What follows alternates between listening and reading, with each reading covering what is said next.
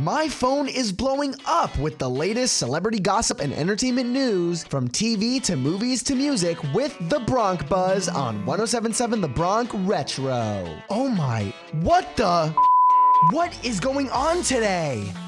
Welcome to the Bronc Buzz, your daily dose of sizzling celebrity drama and entertainment news. I'm your host, Heather Batezel, coming at you from 1077 The Bronc Retro here at Rider University. Kellie Pickler's husband, Kyle Jacobs, has died. The Nashville Police Department shared that Kyle Jacobs was found dead at his Nashville home on Friday.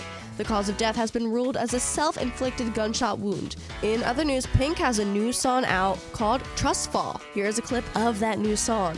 Picture a place somewhere else far away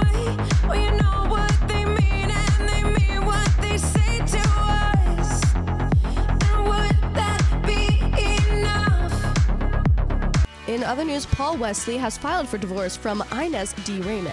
According to sources, Wesley filed for divorce Friday at the Los Angeles County Superior Court. That's all for today. Make sure to check back in at 1077 The Bronc Retro every day for your next episode of The Bronc Buzz with your host, Heather Batezel, here at Rider University.